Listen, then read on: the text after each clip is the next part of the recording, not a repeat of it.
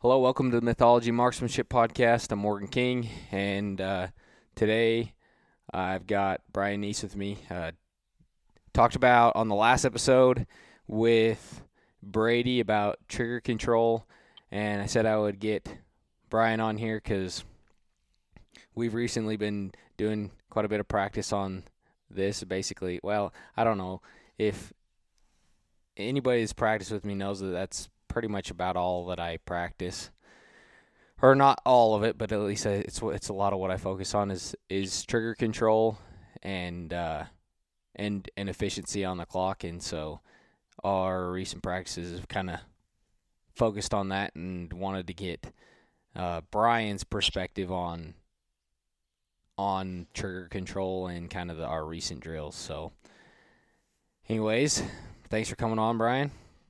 Thanks, Mark. Thanks for having me. Yeah. Uh, okay. So, and we were we started talking before here, and you just recently went to the which was is it lead farm match that you were at? Two matches. So I, I shot Parma on Saturday, and then uh, I drove up to Lead Farm, shot it on Sunday, which is in uh, Tri Cities, Washington area. Yeah. Um, you won yeah. Parma on little targets, and then you ended up third at uh, or fourth at uh, Lead Farm, right? Third or fourth? Uh, let's see. No, I think it was fifth. Oh, fifth. Okay. Which, yeah, I mean, a lot of good shooters there, and it's. I mean, you obviously shot pretty good this weekend, but uh, we were talking. You had a conversation with some shooters about about the the pace of the match.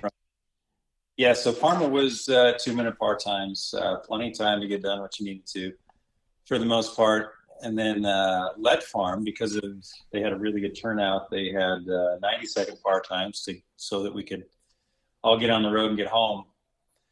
Um, so yeah, that was a, the biggest difference, I guess, was the part times. And then uh, Parma was smaller targets. Lead Farm, they were they were pretty generous targets for the most part, mixed small ones. But um, yeah, I think it, we were just talking earlier about um, this is a great example of the importance of having the ability to uh, be disciplined enough to have a conscious trigger squeeze and move quickly at the same time. Yeah. It's easy. It's really, really easy to uh, fall back into I don't know if it's fallback or just like your default be uh just putting it on autopilot, right? Right. Like and I feel like the faster a stage is, like if you have time, it's it's a whole lot easier to make a perfect trigger pull every time, right? Like if you're on the bench at the range trying to shoot the smallest group you've ever shot or something like that, it seems like that you're going to make good trigger pulls every time in that situation. Whereas all of a sudden the timer goes off at a match, and now obviously you're kind of your. It's almost like you your conscious thought goes out the window, and you kind of rely on autopilot. So we get there and we start on a stage. It's just a nine round stage, but there's there's quite a bit of movement. We and I start on a rooftop, and you go I don't remember the sequence exactly, but anyways, I'm probably fifth in line to shoot this stage, and and I'm in a pretty good squad, a lot of good shooters, and everybody in front of me is timing out, and so I immediately switch and think, okay, I got to go fast, and that um, that hurt me not only on that stage, but but the entire match, and because I have a problem with um, when I go fast, everything goes faster and I have a tendency to forget that uh, the importance to focus on that trigger squeeze. Yeah. So, and then, well, I'll just go through that stage. Um, so I dropped three on that stage, and these are these are generous targets, and and I'm looking for excuses in my brain like uh, wind or zero being off or targets that I shouldn't have missed. Um, and by the end of the match, uh, it was really clear that it was just my mindset and, and rushing through that that trigger squeeze that uh, um, that's all it was. It's just bad bad trigger pulls. So and then go ahead. no, go ahead. You're good. and then that that bleeds that bleeds throughout your entire match you know so so it was probably one more stage and then it dawned on me slow down you're not giving each shot the the attention that it deserves and then i start you know cleaning stages and and doing pretty good but i'm already five points down So um on this first stage, what was it? what was the stage Yeah, sorry. Yeah, what, so what was the stage? see, were there three targets? It was a nine round stage. Um, you had to climb up on a, um, you had a, a rooftop. You had to climb it, shoot off a rooftop, rooftop near to far. I think uh, two rounds each. You had to get off the rooftop and run over to just some pipes. Um, so look really stable either. So I've got my mind mind thinking about that too. Like I need to, I need to do everything I can to be stable So you go from a rooftop to pipes? rooftop to pipes and you do near to far on the pipes. So just nine rounds, but everybody's timing out. Okay. Um, So two shots Yeah. each from the rooftop near to far, and then go over one shot each from the pipes near to far. yeah, I don't know if it was far to near or near to far, but you basically did the same thing all over again. Gotcha. Uh, it was uh, you needed a holdover to have time to do it, so that that wasn't a big issue. But the the positions themselves, it was a steep rooftop. Um, one bag wasn't quite enough on the rooftop where I felt I'd be comfortable. And then I also wanted to have two points of contact on on the pipe as well because the pipe rolled. And so I get a the big pillow out and a whole bunch of all, all these thoughts going through my mind before I shoot the stage. And the one thing I'm not thinking about is the you know hitting hitting targets. I know I got to move fast. I know I got to build positions as fast as I can. Uh, I know the wind hadn't picked up at that point, so wasn't really worried about the actual shot I'm making. So my mind's full, lack of a better term, of all this stuff, and I, I forget to stop and make a good trigger squeeze on each on each shot. So, okay, here's my question because we got this stage. It's fast. Got a lot of equipment, a lot of things going on, right? But things that mm-hmm. you've done a lot. Looking Yeah. back on on it, what would have, what mindset would have helped you, or what what if you would have had something on your mind? What would have cha- what would have changed the outcome? You think? Um, I think I think just just the thought of, of running my cadence uh, on each shot, I still would have had enough time. My cadence I use, I got it from you. It's just uh, level trigger squeeze, and just stay in my mind before I pull the trigger, and uh, that makes me think of that that trigger squeeze consciously. You've said it before uh, on your podcast, I'm sure, but um, really been working on trying to do that. And when all these other thoughts got in my brain, I just I threw that out the window. Had I just relied on, okay, I know how to do this. I know how to get stable on that rooftop. I know how to get stable on these pipes. Think about your think about your shot. Don't think about the clock. That he takes a match that's designed for two minutes and shrinks it down to ninety seconds. Just think about making each shot. You know, I finished that stage with a with a six out of nine with something like 15 seconds remaining. And so had I just applied a se- I could I could use a full second squeezing that trigger and I'd, I'd clean the stage. I mean, no doubt in my mind, easy cleanable stage. So, okay, because that. So I I think there's a. So I like that. I don't have a problem with somebody thinking about going fast though, because like, at least I maybe I don't know enough to have a have a problem with it, because I think that same thing in my in myself. But there, yeah, I guess in my mind, you got to be able to to be able to think I got to go fast, but then at the end of the day not sacrifice the shot at the same time. Mm-hmm. Cause I, yeah, but it's yeah, because I know at least when I get going and I I'm trying to think of what I even think about when I think about a fast stage. I, well, no, now, now I think I've practiced it so much that when I get to the trigger pull. Like, like I talk about on the last one with with Brady, I feel like there's two people, there's two types of guys, right, that shoot, or, or maybe there's just I, I, well, or maybe that's what I feel like I do at least somewhat different than most of the other people. Is I feel like mo- most people that have a good trigger pull, they and I don't think this is a bad way to do it, especially um, if it's like super tough to figure out what it is. You have to figure out that top speed, right? The speed in which you can go to where uh, you can you'll always get make your hits basically. If you if you're shooting one minute targets, how fast can you go, um, and always and and maintain a hit percentage that's you know in the high 90s. What is that? Mm-hmm. You know, uh, I don't. I the problem problem is I never could figure out what, what, what the what the governed speed is because then I would sometimes I would go too fast, sometimes I would I would go too slow, and I don't know.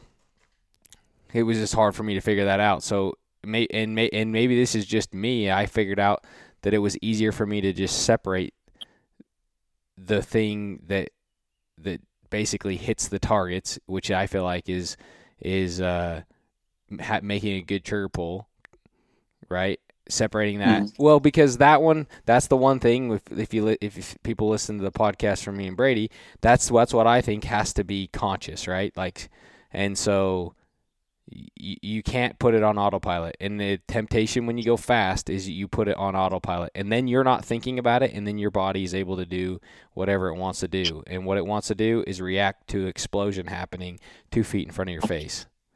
And so you do things that you that you do things naturally that you have no idea that you do, right? I don't know how to ex- explain that unless you're surprised by it cuz then your body can't react. But if you tell your but if your body knows it's going to go off right now, then then you are you will react regardless. Yeah.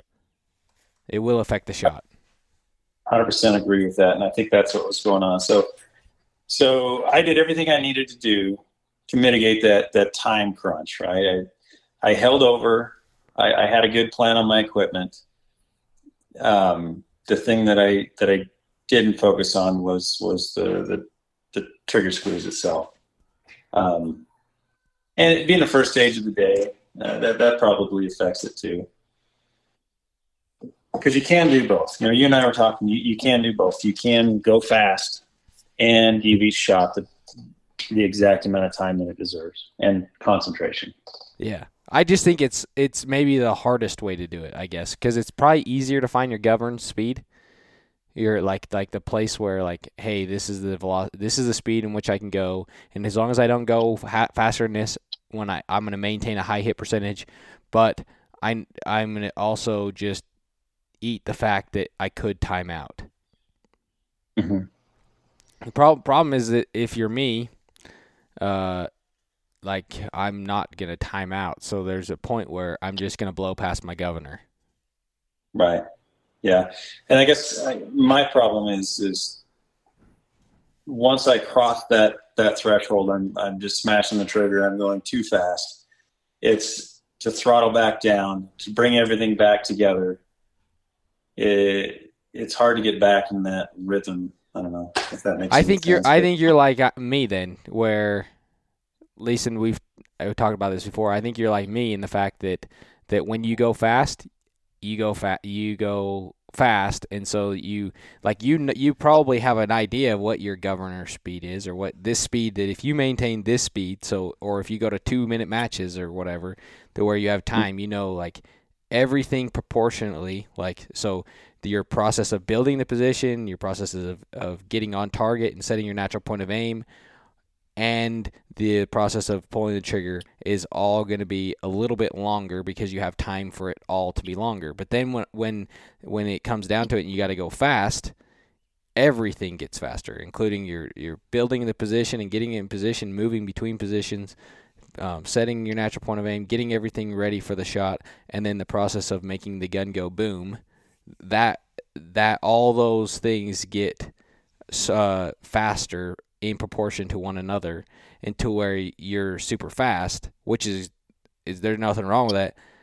But uh, the trouble is, is it's like every time something gets fast, then then you go this fast, and it might not bite you on a stage where like a PRS skill stage with a two and a half minute target, right? But then you go to the next stage, and if you maintain that same same uh, maintain that same uh, I guess cadence or whatever, um, now and you're on a slower stage with a smaller target. Now all of a sudden you start missing targets. Yeah. Yeah, I think ideally you got to separate those two. You've talked about this before. You you really need to separate those two. Yeah. You need to be able to go fast between, um, but have the same trigger squeeze every single time. Yep. Yeah, that's what So that. you- Go we're ahead. sacrificing trigger trigger squeeze for, and we're not paying attention to what's way more important. Like, for I'm talking about time here. So you're trying to gain time on a trigger squeeze. You might gain half a second at, at best. Where you got things like uh, target acquisition, where you might be losing three three to four seconds. I mean, I did it on a tiebreaker uh, at uh, Lead Farm. I, I lost a target, and you lose a target, you're not going to tiebreaker. no. Um, there's that, and then there's um, you mentioned closing your bolt. Closing your bolt when like when you're when you're on target, like right when you're on target, and don't sit around there and hunt for the target. Make sure your crosshairs are, are on it first, and then close your bolt. But be in the process of closing that bolt as soon as you see that target. I mean, you and I were testing that in my place, and I mean that's like two seconds difference. At least. Yeah, Every time I show somebody that, they go, they're like, they'll start, and it's like that's that's my first criticism usually when people are running one shot drills because because initially sometimes people are slow, right? You're obviously not slow, but sometimes when we start doing one shot drills, or uh, when I start doing one shot drills with people, they're like it's not real quick. You know, so there's things they can do to improve their efficiency. But then once you improve your efficiency, then it's like, okay, how do we slow it back down in a meaningful, meaningful way? But the first thing I see, most people they get on target with their rifle, and then they level everything up, and and their so their crosshairs are right in the middle of the target. Then they reach up, then they grab their bolt, and then they run it forward, and then they have to reposition everything again. And I'm like, that's the most inefficient thing in the world. And most people don't believe me when I say that it it's probably affects you know two to three seconds on a on a one shot drill, and then until I can show them like they run four one shot drills at you know nine ten seconds, and all of a sudden uh, they start closing their bolt like. So it's like you, you, you put your face on the stock, and instead of having your hand on the grip, your hand's on the bolt. And as soon as you, you your face hits the stock and you get gra- grab a sight picture, and there's the target, it's just your reaction is is just running the bolt forward and then and then you start getting ready and then then it takes it, it drops the your average down to like seven seconds or something and then they're like holy crap that makes a difference Mm-hmm. and yeah, kind of profound. Should. I'm not advocating for skyloading by any means. Um, no you, it's got to be in your sight picture you know but your hands up on your bolt instead of on your grip type thing you know yeah.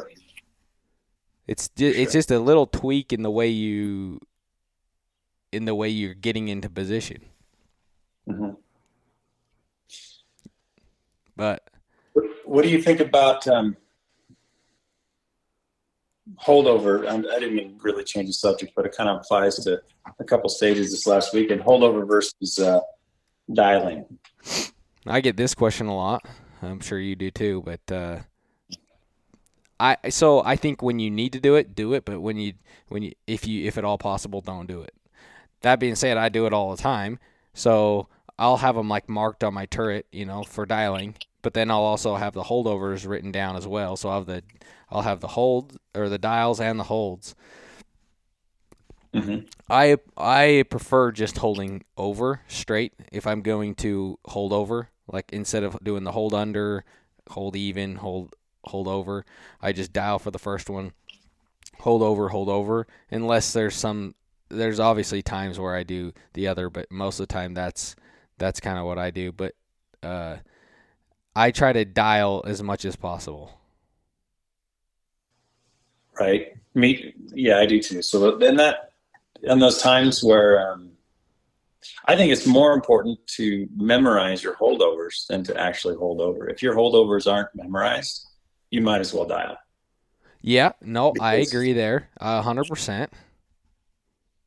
Because if you're coming out of your rifle when you pan to another target to grab your next hold, holdover, then then you're looking for another target, and you, you lose more time trying to find that target than if you just if you can if your targets are close enough to where you can pan from one to the other, then um, you can gain so much time. And that that happened at at Parma, and that's pretty much the reason.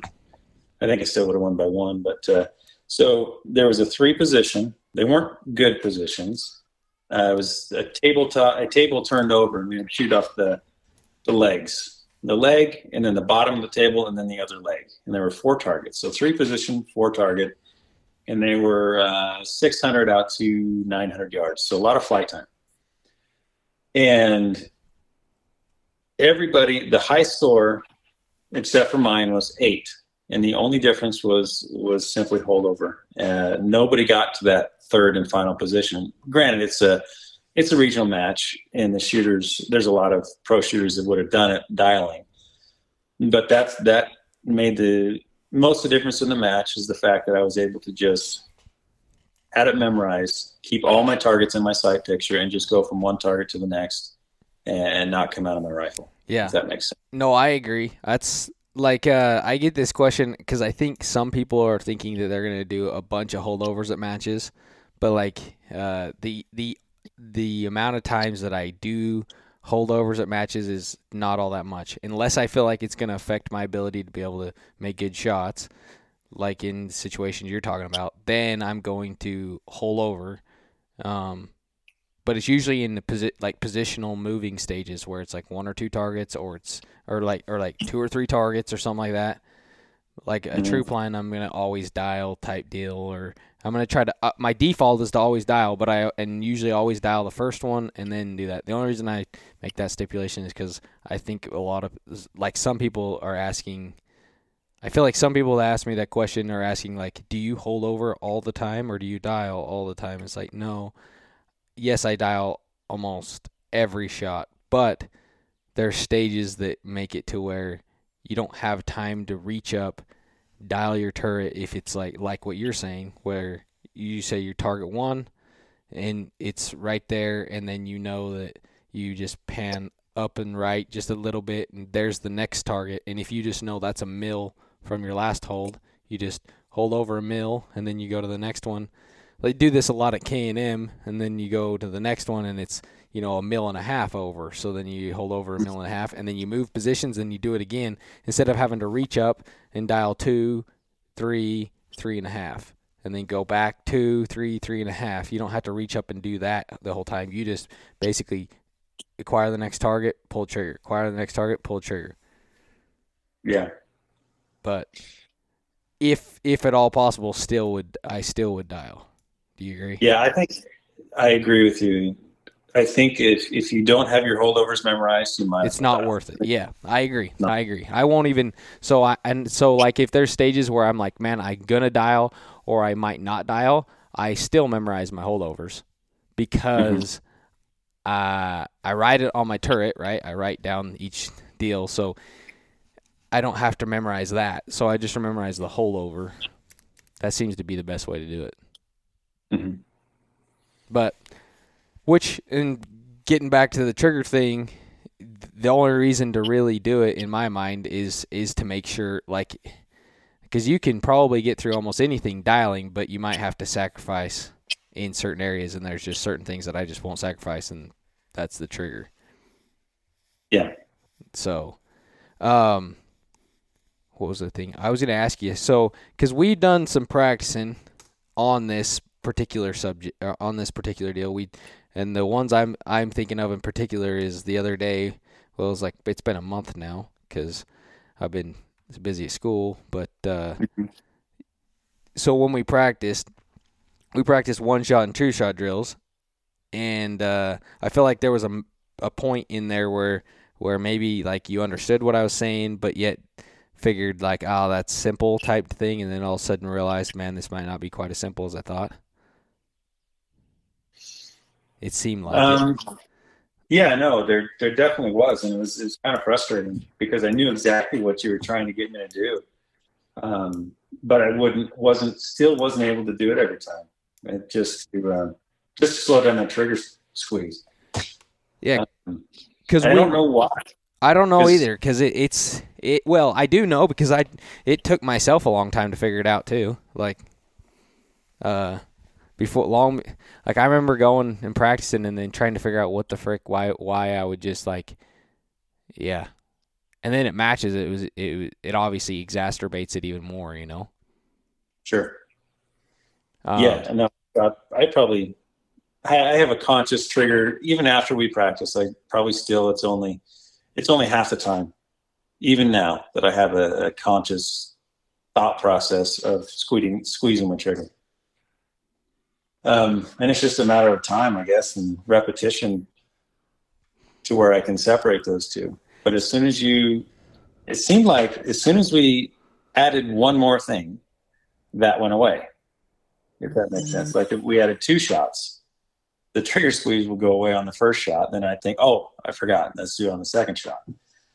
or um, vice versa almost. Yeah, yeah, Yeah. Uh, so, because I was thinking about this after me and Brady were talking after, and then after uh, me and you were talking, because or you were saying something like, I don't know how to do it or get it to where it is more conscious all the time. But I do think that the more you practice it, and the more like, like if you made a decision to go to to a match and just be like, okay, I'm gonna, that's all I'm gonna pay attention to today is like, yeah, I'm gonna make sure I'm ready for every stage, but the soul because there was a couple times that I would go to local matches. I do remember doing this, and this is and I forget that I did do this because uh, it's been a couple years now. But I start when I started like paying attention, trying to separate the the processes out and trying to figure out like, well, I made a decision that I or I had a hypothesis, let's just say, that the thing that made the the where I was losing points was was in not uh, consciously pulling the trigger. That I was pulling the trigger, and and it was like when I would go home and slow fire, I would squeeze, squeeze, boom, and then it was kind of like a surprise thing, and I would just like whack or just wear the center out of targets, and then put a timer on, and then I would hit all over the place on the targets, and I'm like, I think that that might have something to do with it. So I started figuring, started playing with my process to where I'm like, all right, I'm gonna make it to where that's all I think about, and then so then I had to come up with something, and that's where I started with the cadences. I had to come up with something to where when I was going to a match that that I would try to say that in my mind every time I got to the shot in order to like kind of ground myself to where then I would think about the trigger every time. And then I so then I would go to certain like local matches there for a little while. That's that is the only thing I, I like I didn't care about my score. I didn't care I granted I still I I ended up winning a bunch of these um, and and uh, but I and it, I feel like that made a big difference in my shooting. Like that's when all of a sudden I went from like uh, n- nobody knew who the heck I was to all of a sudden winning matches. Mm. Uh, Yeah. Is I started to separate that out, and then um, my whole goal when I was going to the, those local matches was to test what I was doing and see if I could make it to where I would consciously think about the shot every time. Like, yeah, I always obviously I'm still trying to hit the targets, right? But my goal was is to make make it to where 90 to 100% of the time I was consciously thinking about the trigger pull. Like uh there was so I sent you a podcast the other day um Yeah. um where I was listening to but it it, was, it had been on my mind and me and you've talked about this long before uh, we listen to this podcast. But the one thing the guy said on there was is that to, if you're gonna con- if consciously thinking about the trigger pull, uh, it, to be able to you have to be able to stop it anywhere in the process, right? Like if you start squeezing, squeezing, you should be able to stop, or the gun's just gonna go off and you're gonna be surprised, essentially. I think um, I think a lot of people that, that you explain this to, they don't they don't blow you off. Oh yeah, I do that. I do that. But then to explain it that way and to really think about that, to be able, you got to be able to stop that. If so, I don't know. It's it's a different way of thinking about it, and it's it's pretty cool. Yeah, because like I guess the difference between a good shot and or, or like what my what I think of when I'm shoot, shooting is I start so I get on the trigger and I was telling this to to Godarzi. Me and Godarzi were talking about this once. Um, he's like he says this. He's like he's like, well, I think you should know when the trigger goes is going to go off. I'm like, mm, maybe. I was like, I don't agree. I, I that's what I said. I says I think you should be surprised, and he says, well, he says, well, then then you're gonna flinch and you're not gonna see as much. And I was like, and then he goes, it's think about this. if you know, if you're standing there and and you're around a corner sitting there doing something, and somebody walks around the corner and goes, boo. Are you gonna jump? I'm like, yeah, I'm, yeah, you're flinch. He's like, exactly, you're gonna flinch. He's and I was like, okay, but if uh, that guy called me and said, hey, I'll be around the corner in two seconds, I'm not flinching when he shows up. So, in my opinion, you yeah, you need to know the gun's gonna go off in the next half second to two seconds or whatever. But as long as you know it's gonna happen in there, you're not gonna freak out when it happens. But your body's yeah. also not gonna react proactively to the explosion, if that makes sense. Yeah, you have to know. I, I guess I kind of see what you're saying. You got to you got to know that it's going to happen. But if you know exactly when it's going to happen, in my mind, and it's, hard, it's tough to yeah, argue you, with Nick because he's a pretty dang good shooter. But uh, if you don't know when it's going to happen, I agree with you. Yeah, well, and that's what I told Nick. I says, "Well, look, I I I agree, but I and that's why I told him I was like, dude, but at the same time, like I you only I want to know like I know it's gonna I know it when it's going to go off because I start I tell myself okay squeeze and then it's like add pressure add pressure boom you know like I don't say I don't say uh, okay now you know I don't do that like which a lot of people do they go squeeze squeeze now squeeze squeeze now and so right. so and as soon as you say now there's no stopping that if that makes any there's sense. No, correct. Yeah, there's no stopping your natural reaction to that. Well, yeah, but but as soon as you say now, like your finger is going backwards, and there's no like, mm-hmm. oh hey, whoa, whoa, whoa, whoa, you know, you're not stopping that process. Yeah. Like you're just going, and so where whereas me, I feel like as long as the gun doesn't go boom, and and I can stop that at any point because I'm thinking about it like squeeze, squeeze, squeeze, squeeze. And like if that takes me 10 seconds or it takes me one second, I don't know. All I know is I am expecting the gun to go off. That's why I like a light trigger because because I touch the trigger, but then when I say squeeze, like I want the gun to go off uh, relatively quickly, but but I want it to I don't want it to be like as immediately when I like I don't want it to be squeeze boom, you know, because then I then it's like something I know it's going to happen right now I, I want there to be a little delay so that so that I don't know exactly when, if that makes any sense. Yeah, it's tough to it's tough to explain that, but I, I anybody's done much shooting, I'm sure they kind of understand that concept. Yeah, I guess go out and and take your gun out and just especially on heavy triggers. I see this because like when I shoot like somebody's like three pound uh, hunting rifle and I'm trying to shoot it decent at like a at 100 yards or something, I, I just start thinking, okay, just squeeze until it goes off, and I just start adding pressure, adding pressure, adding pressure, and there's this te- there's this strong temptation to just all of a sudden just add enough to where it goes off. Does that make sense? Mm-hmm. And you can, but the problem is, is that won't do anything. It's just you have to add slowly and add. Well, it doesn't have to be slow. It depends on the the weight of the trigger. Like the weight of your trigger, you can increase the poundage faster, but mm-hmm. you still don't want to do it to where it's like so like I start adding pressure, adding pressure, boom, you know, whereas uh you in, it, you don't want to just add it all at once though, if that makes sense. Cuz then cuz that's like saying I want the gun to go off now where. I'm I'm just saying I want the gun to go off sometime soon. I don't mm-hmm. know if mm-hmm. that makes any sense. And that could be within a half a second. It doesn't. Yeah, it doesn't. Sometimes within a half a second. Usually, but, uh, it's within a half second to a second and a half is what I think. Yeah. And in practice, you want it. I think two like seconds. Really long, it'd feel like a really long time shooting a stage, and you're taking a second and a half to pull the trigger. But uh, you think ideally, it would be a long time? I. It would feel like a long time for me. Yeah, I know, but I I've gotten to where now it's like I feel like I do end up squeezing for about a second every time. But I I don't think it's I think there's time to do it. That's not what I'm saying. I just it just feels like and it's so someone might think they're using a second and a half to squeeze their trigger, but they're only using a quarter second. I mean, you showed that to me when we were doing these drills. I was way faster pulling my trigger than what. Oh what, yeah. Uh, what you were looking for. I told Brady or Brady when we started doing this a little bit. I videoed him, and he's like, because I said, I guarantee you think he's like, oh, that's forever, and I was like, I, that's not even a half a second, dude. And he's like, bull crap, and I showed him the video, and he's like, wow, that's fast. Yeah. It, I mean, it just feels like an eternity. Yeah.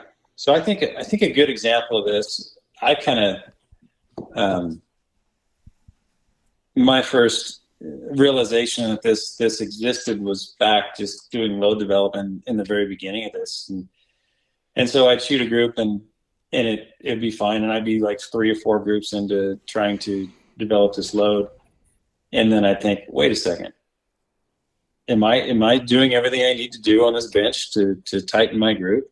And then then I would just focus on that trigger squeeze. And this before anybody told me to do it. I just um, just be surprised when the gun goes off. Hold the crosshairs to where your tiny little wobble is in the center, and just know it's going to go off when when uh, when that wobble's in the center. Watch and follow through, and all of a sudden your group goes from a one inch to the five to a half inch group just based on that trigger squeeze. So Yeah. I guess that's the, and I don't know how many people have experienced that, but if if they haven't, then I think it's a good good practice just to see. Uh, that's a good example of your body reacting you not know it's reacting. Yeah. If you can consciously focus on that on the bench, you you know it's there. Yeah, I think I think where I learned how to how to pull the trigger was I had a 308 when I it was a Kimber 80 model 8400 like Longmaster Classic. That's what it was. I still have the the action, but it's got a 243 barrel on it now. But anyways, I, I had that and the trigger I, I had tuned down to like two pounds or like a pound and three quarters or something like that, and but it was still wasn't it wasn't light. And when I first got it, it was three pounds or something like that. But I remember shooting groups off off of that thing, and it would feel like like I could I could uh, if to make groups, I just had to sit there, and I remember it, it and there was no break on it. It wasn't very light, so or it wasn't very heavy, so it kicked pretty hard, and so I had to learn how to just like let the crosshairs just be where they are, and then just slowly, slowly squeeze the trigger until I was surprised it would go off. And Mhm. uh, and in that situation, because the trigger is so heavy, I do feel like there was a little bit of like that reaction almost that that uh, um, Godarzi is talking about. So I, I do think there is a, that I think there is a that's that's one of my uh, arguments for a lighter trigger is it has to be something light enough to where you can add that pressure, or you have to train on it enough, like when you go to a heavy one, uh, to where you know how to preload the trigger. And preloading the trigger is one of them things where I'm like, I would rather have a two stage, like a heavier, like because I can I can definitely run a heavier two stage, no problem, because you're Yeah. preloading the trigger and it it tells you when you're preloaded, if that makes any sense Mhm. um, and then you only have to add X amount past that. So, but I feel like that's where I Well, to- learned what a squeeze was, if that makes any sense. Yeah, so I shot a two stage for a long time, um, probably year two through four um, of PRS. And I did it just for the exact reasons you're talking about, the preloading, and, and you, I felt that I was getting better trigger squeezes. But then I went back to a single stage trigger. All of a sudden, I started started shooting better. What What do you think that is? I don't know. I went back to a single stage too because uh, I.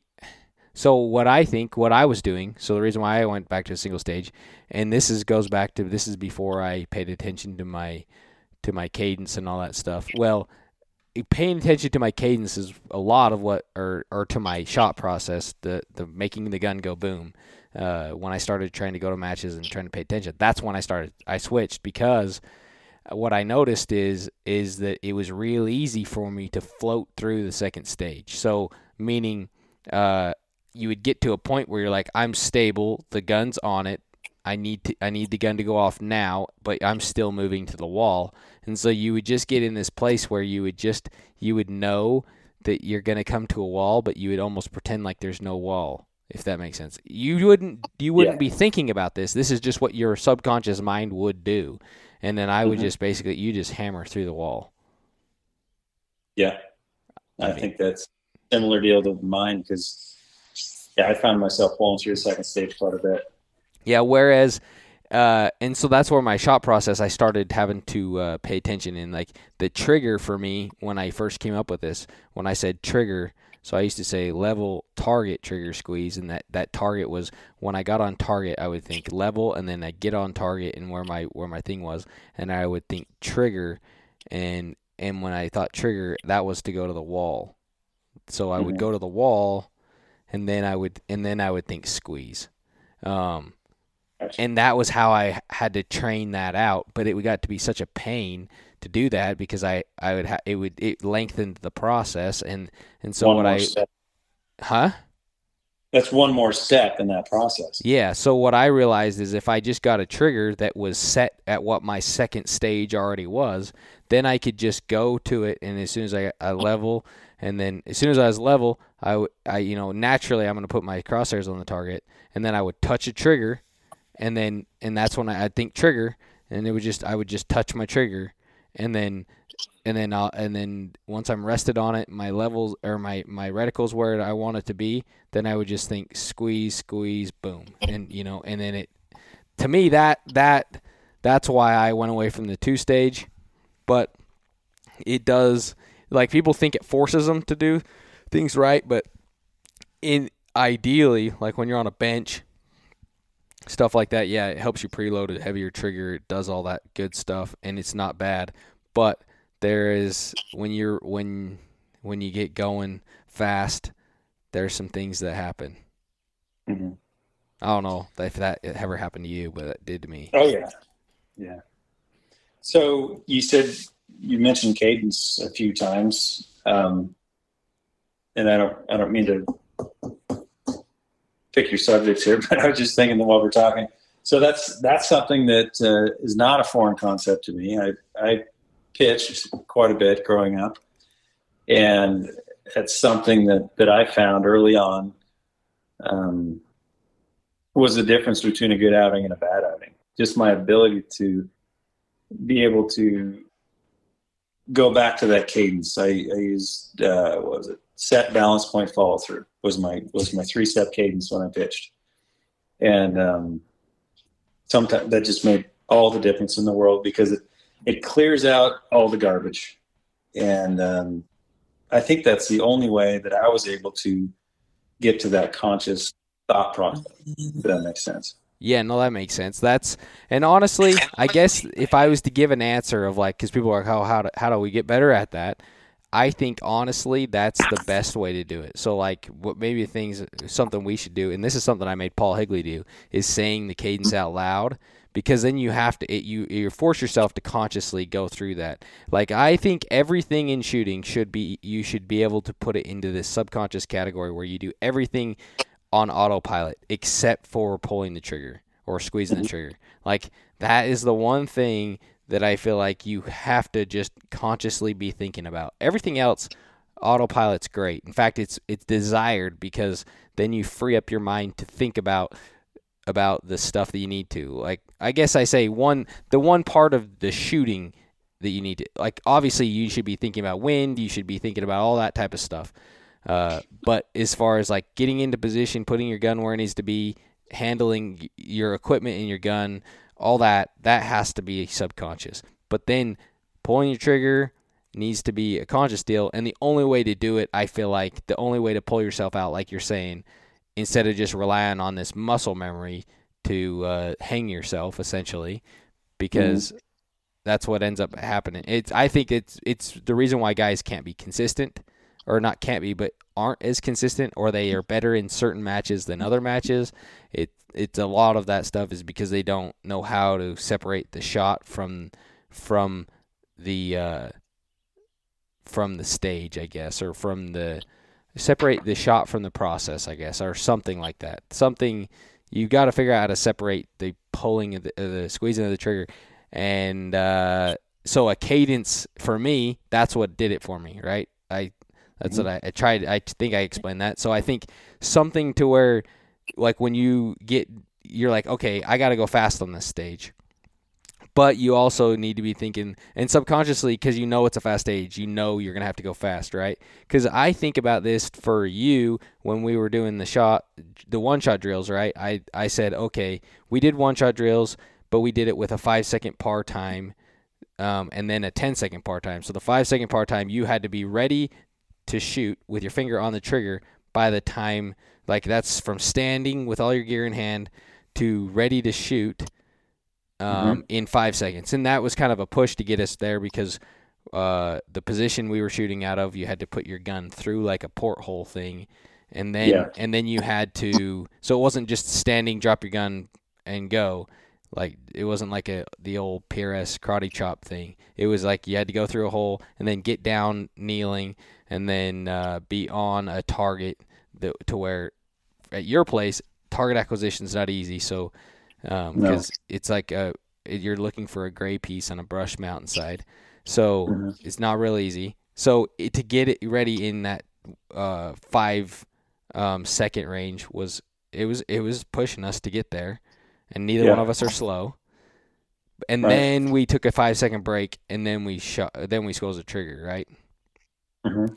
But then I was like, okay, so now just you gotta now let's put it all together. You got a 10 second par time or whatever. It doesn't. There's no par time essentially. You just just do it all together now. And then it was funny. and As soon as I said that, you immediately slowed everything down. Yep. And it, but it, it was kind of bouncing back and forth, slowing everything down, to then speeding everything up. And yeah, then because then I would, because then I was like, hey, do it with a little bit of purpose this time, because you're, because you, I, I immediately the first one, I saw you slow down, right? You went Yeah. from getting into position in five seconds to getting into position in six seconds or whatever, which isn't Mhm. a big deal.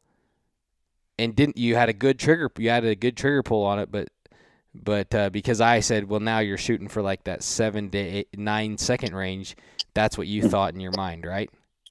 Yep. Yep. And then and then you went back to do it with purpose, and I think my my shot went off at like five point seven. Right. Yeah, yeah, yeah, exactly. So the extreme the other way. And yeah, you went all, you went from like 850 to uh to uh 530 or something like that. 5 Yeah. 7, yeah.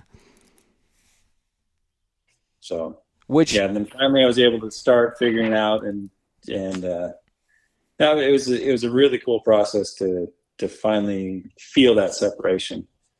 But it's I'm, it's still not there. It's it's going to take a minute.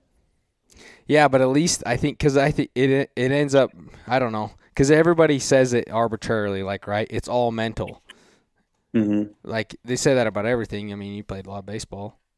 It really competitive, you know. And everybody's like, "Oh, it's all mental," but like what's mental about it if you don't know You know what I mean? I guess I don't know if that makes any sense. Like, it's hard. Well, I guess it's hard to get better if you don't know what to get better at. I guess. Yeah, yeah, I suppose. Which so at least see like at least seeing it I like. think when you, sorry, Go ahead. I, I think when you talk about it's all mental and in a sport like baseball, it's you, you're the one getting in your own way Yeah. if you can't straighten out your your head. Okay. Um, there's the other side of that that you're trying to describe. It's like you.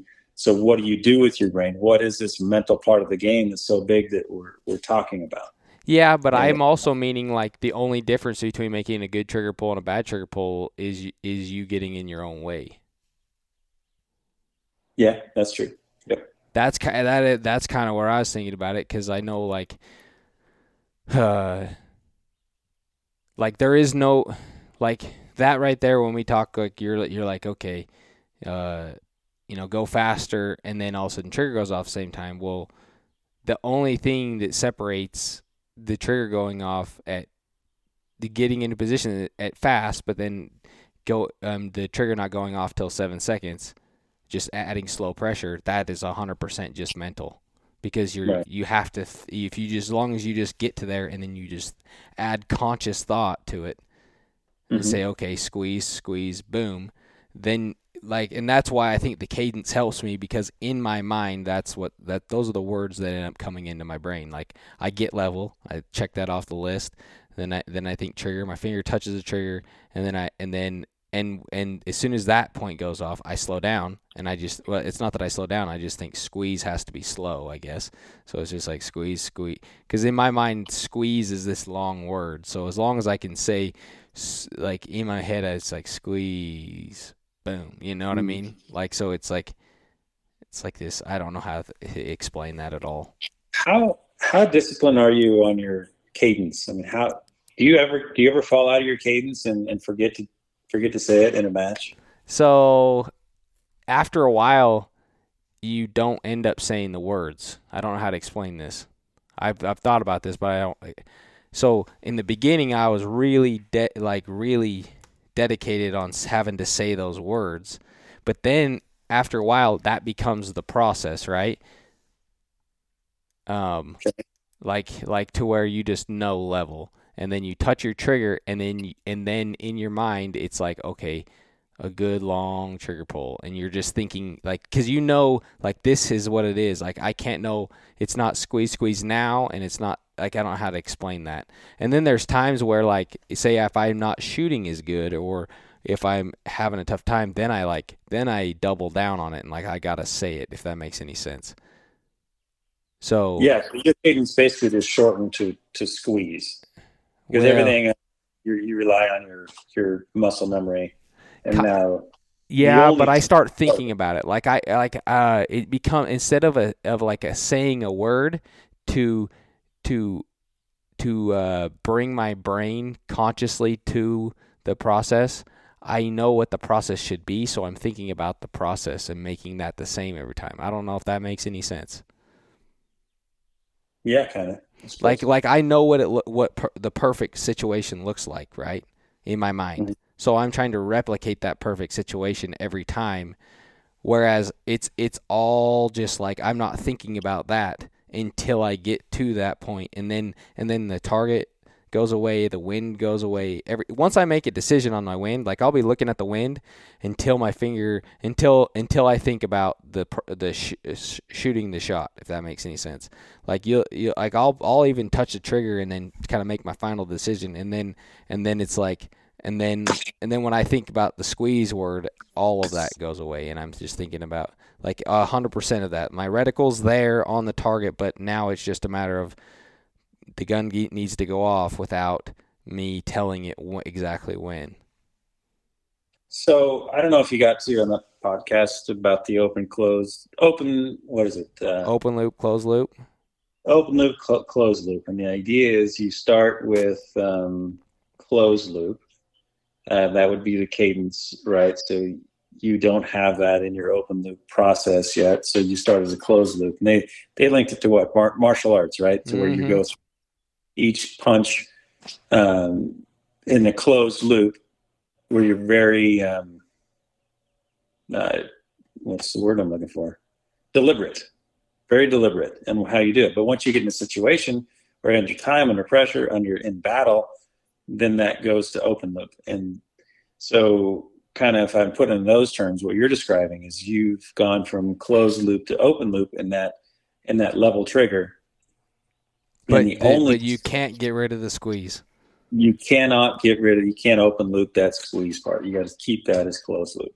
Yep. Yeah, you have to stay.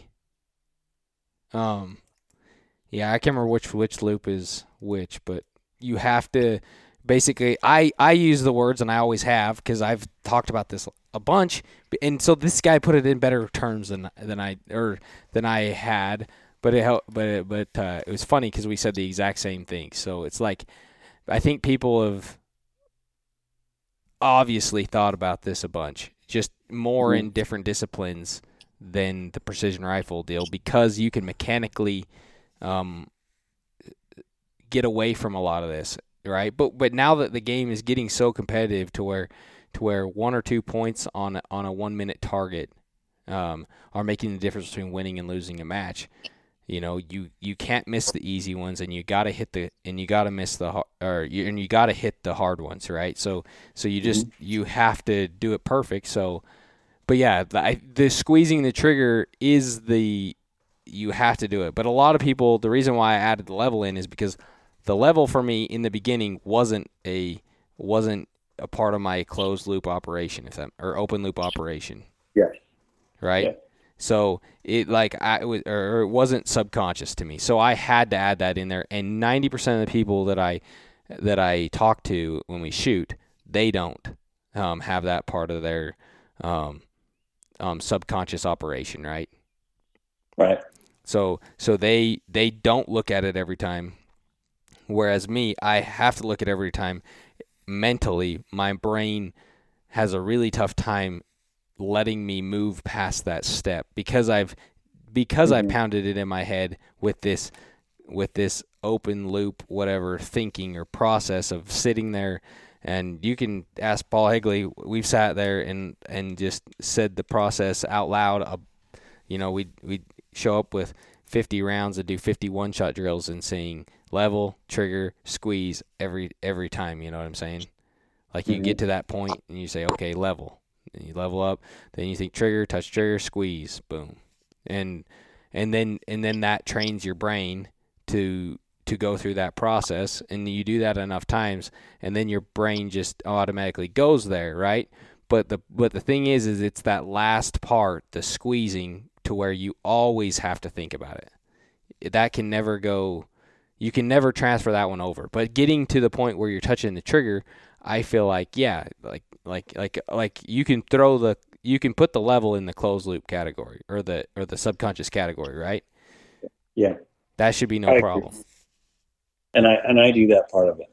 So it's in your it's in your subconscious that that le- that level part. But let's say you're on a PRS skills um, and you really need a scope real real bad. so the And yeah do you are you able to throw that part out of your subconscious, or can you do that or not? The first time I did was um like uh at Paul like down there at Tony's range. Um, before we come up here, we started practicing the PRS skill stage a little bit, me and Paul, Mhm. and and that's when I was like, okay, I got to see see how to get in the 20 second range, right? And that was that was basically what got me from like 34 seconds to to uh 29 or 28 seconds or whatever or 29 seconds. And yeah, and that was just a matter of just uh yeah because i i still would force myself. I think with the brant built uh you can turn it down and then not have to mess with it near as much and it shouldn't take you much time. It should it won't take away from your ability to still hit them in a timely manner but yeah no i that's just kind of an example. So you can you can you can throw that that's the one thing in the one time i can throw it out but i don't like to do it because then then it sets a precedent for my brain that's why i don't like practicing that stage well i do Mhm. i do enjoy practicing it but i don't know that it's the best for me yeah, I agree. I think I made that comment last time we were chatting on this deal. yeah Like the skill stage practice is probably the worst. but it but it is fun and i think i think you got to do it Yeah. but if Yeah. nothing else, it's just to expose these weaknesses. So, uh, like when we were talking about that first stage, whatever, when we first started talking, how I, I threw some things out of my process, and then the next stage and the next stage. It took me two stages to regather those those those subconscious things that I purposely threw out because I knew I had to hurry up. So not only does it affect you on that stage, but it's it, it takes me at least speaking for myself, it takes me a while to figure out what I'm doing wrong, and it and it costs points in the meantime. Yep. Well, and I think I I mean I think I'm the same way. It just I know now it's like because of the process deal, I will when I show up to matches like I like in the beginning I start thinking about it mentally, visualizing the stage and I start trying to uh go through my shot process. Like I'll I'll sit there through the spotter and try to like really visualize saying my process and doing that so, and I, it's got rid of like a lot of the first stage jitters because and then thinking about it and being conscious like saying hey i got to really focus so that when i get into this position and i'm doing this that i that i that i definitely i don't blow through my process that i that i consciously go through my steps. And and so on the first couple stages or the first stage yeah i mean or the first, at least the first shot or two of a match i'm for sure going through and saying to myself level trigger squeeze you know? Um, but as things go on like yeah i might i might end up uh, I get to the trigger and then I think in my mind squeeze squeeze you know? Like that's that ends up being what I default to but then say one bad stage happens or I start saying all right boys I got to hit every freaking target because I got no I like I got somebody or or I'm or I you know day 2 I'm I I got to make up 3 or 4 points or something and I'm just thinking I got to hit every target today. I got to clean today. That's that's what's going through my brain is is is my process because I know that's what I have to do to hit more targets than everybody else. Is I have to go through that process. I have to make good trigger pulls. Mm-hmm. Yeah, that's that's huge right there. I think because so many people can. Uh, okay, I'm gonna I'm gonna turn the switch on. I got to start shooting right now. I'm going to I'm gonna hit every target from here on out, and that's where it stops. They don't do. They don't say, okay, what do I need to do to do that? Yeah. And then ex- execute that plan to make that happen because you are the best I've ever seen at being able to come from behind or just execute to the highest level to achieve a goal. And I, I think that that's the difference is that you take it to the next step. This is my goal. These are the steps to achieve that. That's what I got to do. And you, you just do it. Yeah. I, well, I think that's, you have to have something like I, I do think a lot of people they just don't know what to do. Like they're like, man, I gotta do, I gotta turn it on, but then they're like, I don't know what to do to turn it on, and they don't really have that internal conversation. Obviously, they're just like, I gotta turn it on, I gotta hit these targets, or I can't miss. That's the worst one. Mm. I can't miss. That's like that's, that's just a negative thought. Like yeah. that means you're just gonna miss, you know, because like all you're thinking about is missing, so you end up missing. It's like it's like a what's that deal? Like if you th- sit, if you think about the the head of the nail, or you think about your thumb, you're gonna hit whichever one you're thinking about. So, little story here. Um, I held one record at Gonzaga when I was pitching, and that was uh, 0-2 hit batsman. this is exactly what happens. Is I get to I get to get ahead in the count, thinking I'm doing great. Oh, I better not hit this guy. And what are you most likely to do? It's a negative thought process. Your brain is focused on that you can't differentiate that negativity and you're way more likely to do that so yep that's why i think it, that's not a it's not a bad thought like i guess it's not a bad thought because you don't want to miss but it's not a positive it's it's an it's still a negative thought so you got to figure mm-hmm. out how to do a, a positive thought so in my brain a positive thought is I got to hit all these targets. Well, that's all well and good, but it's still not a positive. Like it, it's a positive is in that it doesn't take anything away from you. So I, to me, that's just a a net of zero. That thought, right? Be- mm-hmm. Because you don't, yeah. it doesn't take you anywhere. So in my mind, you have to be able to turn that like the want the the the desire to win or to beat somebody or do whatever, right? That's going to tell you I got to hit these targets, and then and then. uh you think, okay, I gotta hit him, gotta hit him, gotta hit him. But that that thought does you no good because it, it it doesn't do anything as far as hitting to help you hit the targets. So then I try to figure out how to how to use that motivation to to uh, defer to something that will help me to a positive thought, which is my process. Whether it's what you know, it's okay. Here's my shot process, but then I and then I dive deeper into into making sure I'm ready. So going through my pre-staged plan, which is uh, dope rifle scope wind. You know, I go through that whole deal every time, and then I start thinking, okay, level trigger squeeze, and trying to make sure that that's something that happens every shot. And when I do that, then then it's like, okay, so I'm prepared for every every stage, and then and then I'm also making as good of shots as I can, so so that when I get done shooting, I did everything that I can physically to be able to um, put myself in a position where I I hit the targets right. Like like obviously like you know he, you're gonna make dumb decisions on like you you might miss the wind call or do something or or whatever target small and you slip one off an edge or or something like that. But you don't you can't blame it on anything else. Like you can't blame it on yourself and and I don't know. Mhm. I hate blaming it on wind. I would much rather blame it on myself, like not seeing something or anything like that. When I hear people say, "Oh, switchy wind," I start thinking other things. hmm Yep. I would much rather be the one responsible for the for the loss, even though that sucks the most. Yeah. I can relate with that for sure. So is that the biggest? I'm just thinking. I mean, it's starting to make a lot of sense in my mind as we're talking. I mean, is that the biggest separator? Is is that being able to go from that that desire, that motivation to win, to having a solution to to do it, to having that process ironed out to do it? I think so because I think it, I think so too. yeah, because you have a plan, right? Like you have something, Yeah. something. I, I don't know. That's what I think, but because then you have you have a place. It's really hard if you don't have a plan to then be like, okay, I gotta hit these targets and turn it on. Like, there's no really. What do you do? You know, Mhm. you kind of just like keep doing what you did, but what you did wasn't working. So what the heck, you know? Yeah. Do it. Do it harder. Do it harder. Yeah. yeah. So that's that's where I, I do. Yeah, you're probably right. It might be the biggest thing.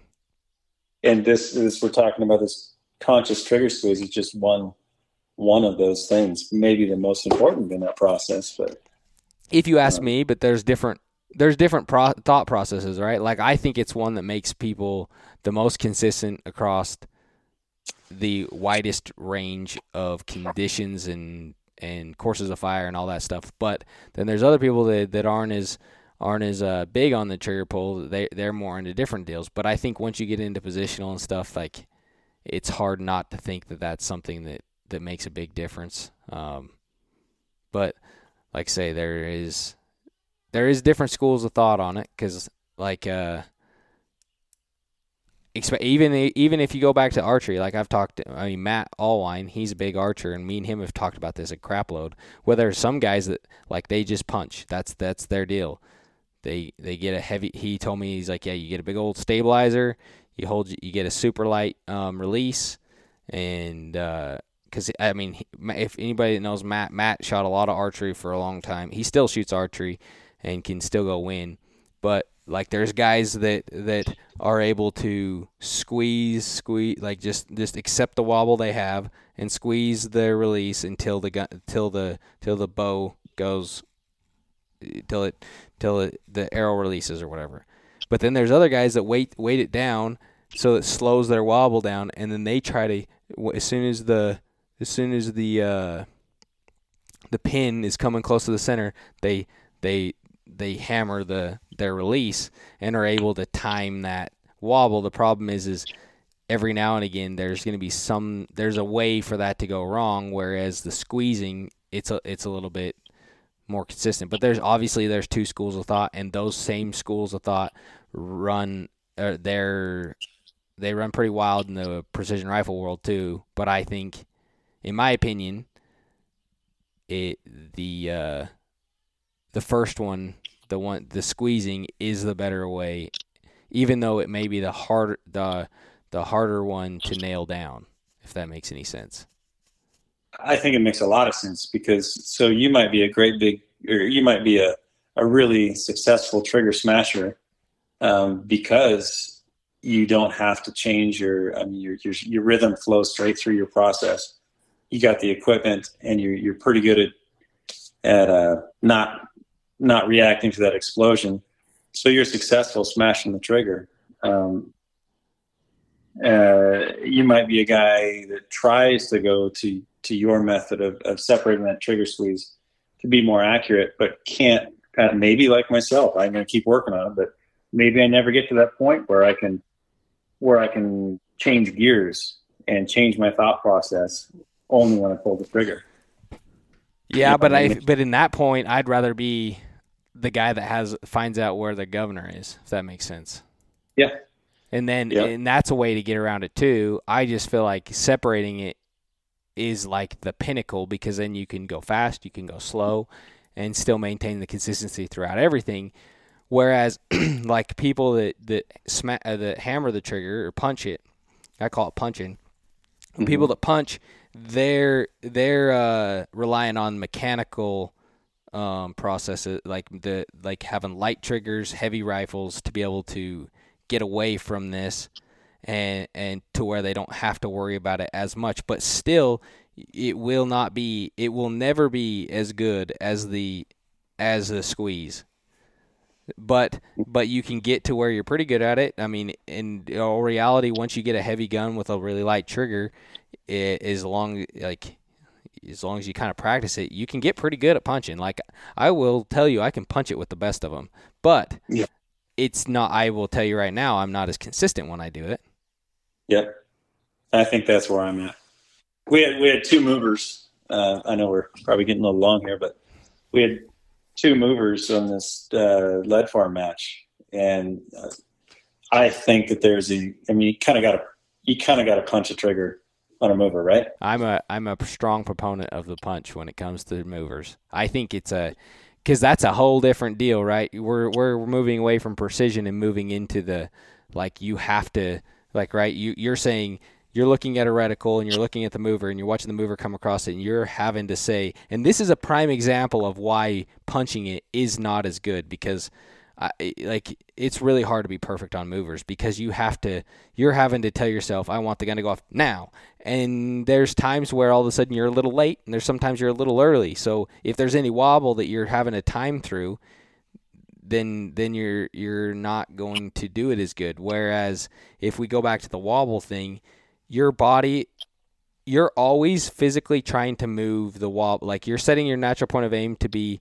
the middle of a target. So as long as you set your set your uh, natural point of aim to be the middle of the target. Let's just say the natural your wobble is the same size as your target and your natural point of aim is perfect. That means your wobble is covering that target.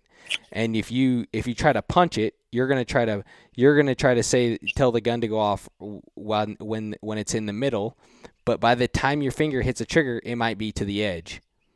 So Yeah. So Well- but because there's time even though you said I want to go off now but there's a lock time there's all kinds of stuff that can be pushing over there. But if you're squeezing that that the reticle time wise is in the center of that target more than it's on the edge of the target or at least in the middle ways from mm-hmm. the edge. So so you're so if you squeeze the chances are you're going to hit the target in the middle 99% of the time. Now there's times where where like like you break it on an edge but still hit it in the middle of the target you know what i mean? You're just like well you think you broke it on the edge but you don't know. So it's like it's kind of that deal where where if it if you see your reticle on the edge the next place it will be is in the middle of the target. So it's like it's always moving back to the middle if that makes any sense. And if you're trying to time that it's so much harder in my mind it's harder to do that than it is to put a little bit of conscious thought into just squeezing the trigger and letting it go when it goes Well, you got to add one more thing to that too, and that's that's your effect on the rifle when you punch it. Yeah, Yep, the- exactly. Before you punch that, so it's not even as predictable. So you're on the edge. You might think it's going to be in the middle next until you until you punch. Uh, you might just the process. So that that thought process could pull you further off the target. Here's a prime example. When I'm on movers, especially quick movers, I have to add like two to three tenths to my mover lead um, to be able. Like I almost have to break the the lead on the leading like the what the lead is on the leading edge of the target to be able to hit it in the middle because it, there's a delay between when I say now and when the bullet actually leaves the the muzzle. Hmm. So so like that that's that's part of the re- and then yeah and then you have your influence and all that on there but I, that's why i think it's a little bit harder to be consistent at punching because it, you're you're relying on yourself and timing and all that all that Yeah. jazz if that makes any sense makes a lot of sense to me. I don't know about everybody else, but yeah well, we're about to find out i guess but anyways uh i think we about beat that into submission almost I think so. Yeah, I think hopefully that kind of answers some questions and kind of hopefully it gets the thought process on on uh, on what it is. But I felt like yeah, it's not it's not the easiest concept because it's pretty cerebral, I guess. Because yeah, you're talking about something that's we're talking about uh, like the the thoughts behind what we're what our actions, and that's sometimes I don't know. You gotta, I guess you gotta care enough to really even get that deep. So, Yeah, that's true. Hopefully, people uh, enjoy it. so, But that was fun. yeah, it was fun. So, anyways, thanks for listening, guys, and we'll talk to you later.